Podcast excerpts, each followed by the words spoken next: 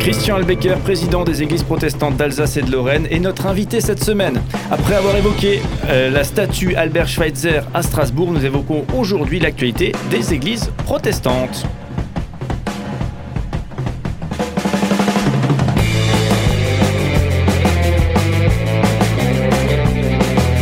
Cinq colonnes à la une, notre invité de la semaine. Christian Albecker, bonjour. Bonjour. Voilà, donc euh, dernier volet de cet échange. hein, toute cette semaine, euh, vous êtes notre invité. Euh, on a beaucoup parlé de cette statue Albert Schweitzer, donc on peut tous aller voir. Et elle, elle est là pour un petit moment, hein, place Saint-Thomas à. Strasbourg. Voilà, exactement. Euh, donc on a énormément parlé de cette actualité hein, qui, qui a, qui a fait la, la rentrée aussi de l'Union des Églises protestantes d'Alsace et de Lorraine, dont vous êtes le, le président. Et bien sûr, on, on va laisser un peu de place tout de même pour les, les autres actualités. Et et- et j'aimerais com- commencer quelque chose je sais pas si c'est cocasse, mais en tout cas, si on va sur le, site euh, de l'Union des Églises protestantes d'Alsace et de Lorraine, eh bien, on voit la fête des, récoltes, un culte consacré à la fête des récoltes. Là, l'exemple, c'était Olvisheim, c'était Berstedt, donc deux, euh, deux villages en, Alsace. Est-ce que vous pouvez nous, décrire déjà cette actualité? Qu'est-ce que c'est que la, fête des récoltes? Ben, c'est un- une chose très, très ancienne et qui redevient très neuve. Euh, c'est dans la, tradition liturgique des églises luthériennes, euh, euh, réformées aussi, je, pense. Enfin, je, connais surtout celle d'Alsace et dans les églises allemandes, c'est très courant. Ça s'appelle donc le Erntedankfest, c'est la, fête de gratitude pour les récoltes. Donc en général le premier dimanche d'octobre. Et euh, à cette occasion, euh, les, les cultes sont centrés. euh, on l'a mis maintenant aussi en lien avec le, le- mois de la création, qui en fait est proposé par le Conseil œcuménique des Églises plutôt au mois de septembre. Mais bon, on est, on est, on est encore on est dans la même période.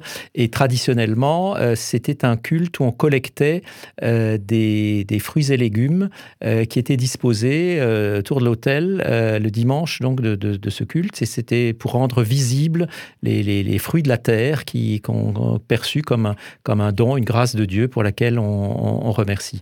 Et, alors c'est devenu, euh, on, pardon, on réinterprète cela un petit peu parce que évidemment on a, repris conscience de l'importance euh, de, voilà de, la terre et de la nourriture et euh, les, problèmes que pose la pollution. Et notamment au Stift à Strasbourg, les étudiants font une collecte, une tournée, ils vont dans les villages et on leur donne pour, euh, pour le séminaire euh, euh, des, des- des fruits de la terre, des pommes de terre, des pommes, etc., qui servent, qui sont stockés et qui servent toute l'année pour faire une bonne cuisine euh, euh, naturelle. Oui, utilisé au restaurant universitaire. voilà, Alors, du coup, voilà. c'est assez, assez cocasse, mais oui. Effectivement. le- Et ça le- se termine, cette collecte, quand les étudiants vont se balader dans les différents villages, plutôt les villages de tradition protestante, ça se termine par un culte, pour dire là aussi, on le situe dans, un, dans une perspective euh, euh, chrétienne, croyante. Oui, c'est intéressant. hein, ce- Ces produits locaux, euh, finalement, aussi, qu'on retrouve dans la dynamique d'église. Alors, bien sûr, si on parle d'actualité, on ne peut pas passer à côté du pass sanitaire, même si des fois, effectivement, on aimerait parler d'autres choses aussi. Mais voilà, je pense que c'est important aussi de l'évoquer. Le pass sanitaire, une info importante quand même, c'est un, Il n'est pas nécessaire dans les lieux de culte, dans les, dans les rendez-vous dits cultuels. C'est bien le cas? Absolument. Euh, moi, je suis très attristé par cette, euh, cette polémique. Euh, bon, d'une part, je ne comprends pas euh, les, réticences qu'ont les gens euh, à se faire vacciner. Bon, je, je- libre à chacun de le faire ou pas, mais euh, je trouve que c'est quand même un petit peu un luxe de riche. Si on était dans un pays pauvre où actuellement la la maladie fait rage et si on disposait, où elle tue, elle tue d'ailleurs encore même chez nous, où souvent on n'a pas de vaccin, bon voilà, je trouve que c'est un peu un luxe. Maintenant, on est dans un pays où on respecte la liberté de tout le monde, mais donc bah, j'estime que l'usage du pass, euh, c'est comme quand on prend la voiture pour euh, circuler, personne n'est obligé de circuler en voiture, mais quand on le fait, on est obligé d'avoir un permis de conduire et de pouvoir le produire à tout moment. Donc pour moi, c'est du même ordre. Et je n'aurais pas été choqué, moi personnellement, qu'on le demande également euh, à l'entrée des, cultes et des célébrations religieuses.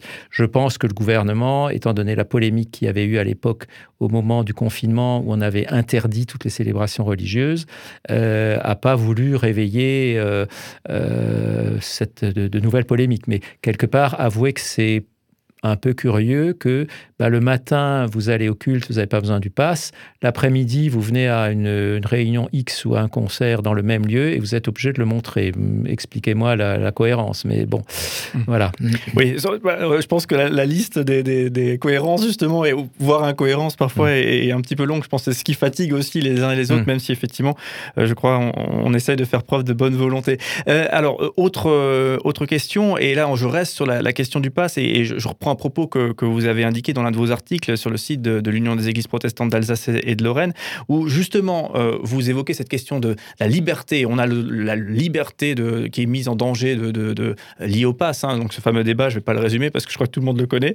Euh, mais, vous, la confrontez, cette liberté, à, la liberté dans certains pays, et vous visez l'Afghanistan, mais ça pourrait être vrai ailleurs. Est-ce que justement ça, soulève en, vous un émoi, ce rapprochement de la liberté, on dit oh, on est privé de liberté, là où d'autres sont vraiment privés de liberté? Oui, je, disais déjà que tous, ces débats me paraissent quand même un petit peu un, luxe de riche. Ceci dit, moi j'étais à l'époque euh, en euh, oui, à l'automne de l'année dernière, euh, parmi ceux, euh, pas eu beaucoup d'écho dans le monde protestant, qui tiraient la sonnette d'alarme sur attention, bah, mais c'était plus la question de l'état d'urgence, parce que un état d'urgence qui se prolonge, ça demande quand même, voilà, à ce qu'on ait, à ce qu'on exerce une certaine vigilance. C'était bien sûr au nom de, des meilleurs principes du monde, qui est la protection des, plus faibles, etc., des raisons sanitaires, mais je crois qu'il y, a une vigilance à exercer aussi chez nous.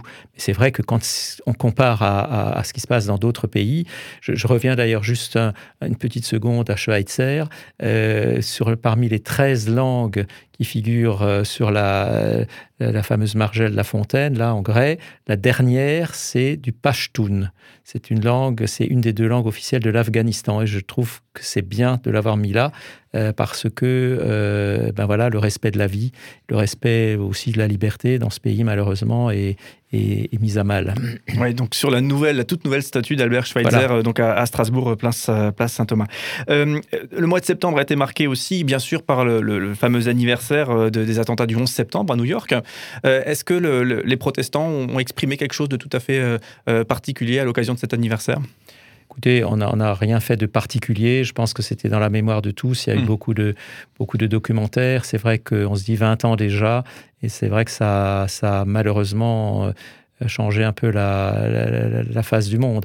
Je, voudrais peut-être, euh, pour le dire d'une autre manière, on n'a rien fait de spécial pour le 11 septembre, mais il y a un événement euh, qui symboliquement commencera demain. Euh, par le vernissage d'une exposition d'une association qui s'appelle l'Action chrétienne en Orient. Et on va fêter le centenaire de cette association. Et, elle a été créée par un pasteur de notre Église qui en était, a vécu à l'époque allemande, qui était aumônier militaire avec l'armée allemande, et il a été témoin du génocide arménien. Euh, il y a 100 ans, là, on est 100 il y a 100 ans, en 100 ans. Et donc, il a dit, quand je reviendrai, je vais faire quelque chose pour les Arméniens. Mm. Et il a tenu parole, il a créé donc cette association, l'Action chrétienne en Orient, qui existe toujours. On a, il y a un pasteur qui est mis à disposition et qui a des liens. Alors, il a, ils ont beaucoup travaillé pour les Arméniens qui sont venus, il y avait des Arméniens chrétiens, protestants, euh, et il y en a plus guère hein, euh, en, Turquie. et il y en a qui sont venus s'installer en France, à Marseille, à Lyon, à Valence, etc. Et on constituer des communautés. Et euh, plus largement, l'Action chrétienne en Orient, l'ACO, continue son travail en, en, Syrie, au Liban, enfin dans tous ces pays où la liberté est aussi, euh, oui, plus que menacée, euh, enfin, tout particulièrement en Syrie. Et je trouve que ça, c'est aussi une façon d'être d'être attentif en tant que chrétien, même si c'est très très modeste par rapport aux enjeux politiques mondiaux autour de ces pays, mais d'être là en tant que témoin de l'Évangile et, du Christ. Oui, Action chrétienne en Orient, on les recevait à la saison précédente hein, pour, euh, avec Mathieu Buche pour évoquer euh, ce sujet. Un sujet passionnant, hein, et vous faites bien de le rappeler. N'hésitez pas à aller visiter le site internet, il y a des, informations de terrain. Mm. Ça, je trouve ça assez euh, inédit aujourd'hui, les informations vraiment de proximité de terrain. Et puis bien sûr, une, œuvre qu'il faut soutenir, hein, sinon elle, elle, marche pas aussi bien qu'on le voudrait. Donc voilà, n'hésitez pas. Mm. Une exposition commence demain à la mm. médiathèque protestante Quai Saint-Thomas sur ce, centenaire? Et du coup, dernière question dans le, dans le volet ou peut-être que vous aurez encore une actualité à nous, à nous ajouter à tout cela, mais c'est quelque chose qui m'a aussi marqué justement sur, encore une fois sur le site de l'Union des Églises protestantes d'Alsace et de Lorraine, et en lien avec la CO, c'est euh, un message que vous avez adressé finalement, euh, un message de solidarité aux victimes de la violence en, Israël, euh, donc entre Israël et, la Palestine. Ça doit être difficile de, d'exprimer bien sûr une solidarité, mais difficile tout de même dans un, contexte qu'on sait explosif où c'est, c'est, un, un sujet touchy tout simplement.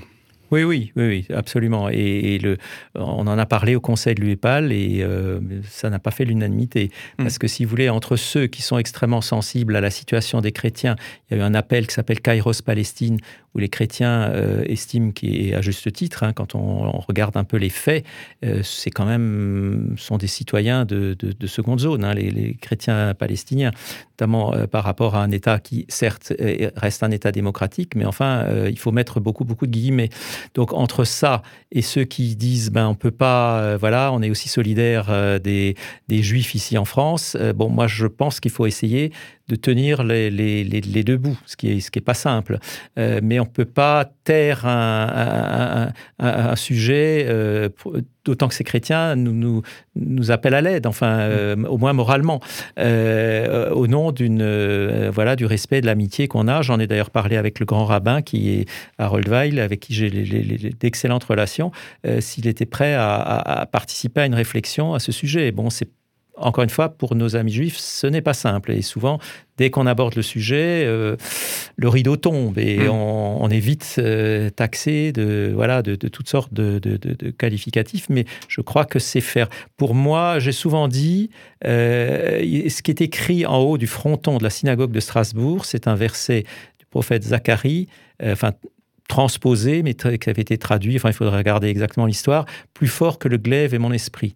Et donc je, dis quelque part pour nos amis juifs, euh, leur, message universel dont nous sommes les héritiers hein, à travers Jésus de Nazareth, eh bien c'est ce message de, de, paix et, l'esprit qui doit, qui doit passer avant la, la violence et la force. Et ça, ça serait quand même bien de la part d'un État qui se dit juif, Mm. Parce que c'est voilà, on n'est pas, il n'existe pas. Il faut se rappeler, il n'y a pas de nationalité israélienne.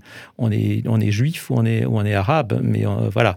Mm. Donc euh, si on si on dit ça, eh ben, je pense qu'il faut, il y a une exigence euh, que, que, moi j'attends de, nos frères juifs parce qu'ils sont porteurs d'un extraordinaire message universel. Merci beaucoup, Christian Becker. Est-ce que j'oublie peut-être une information importante pour Écoutez, a priori non, on a, on a brossé large. Complètement.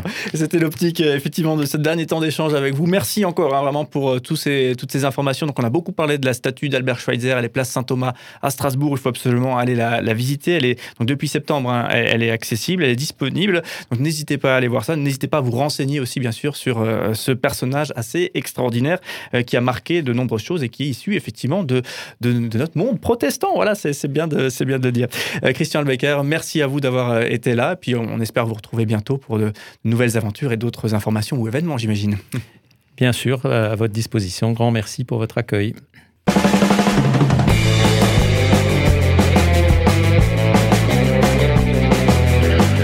Colonnes à la notre invité de la semaine.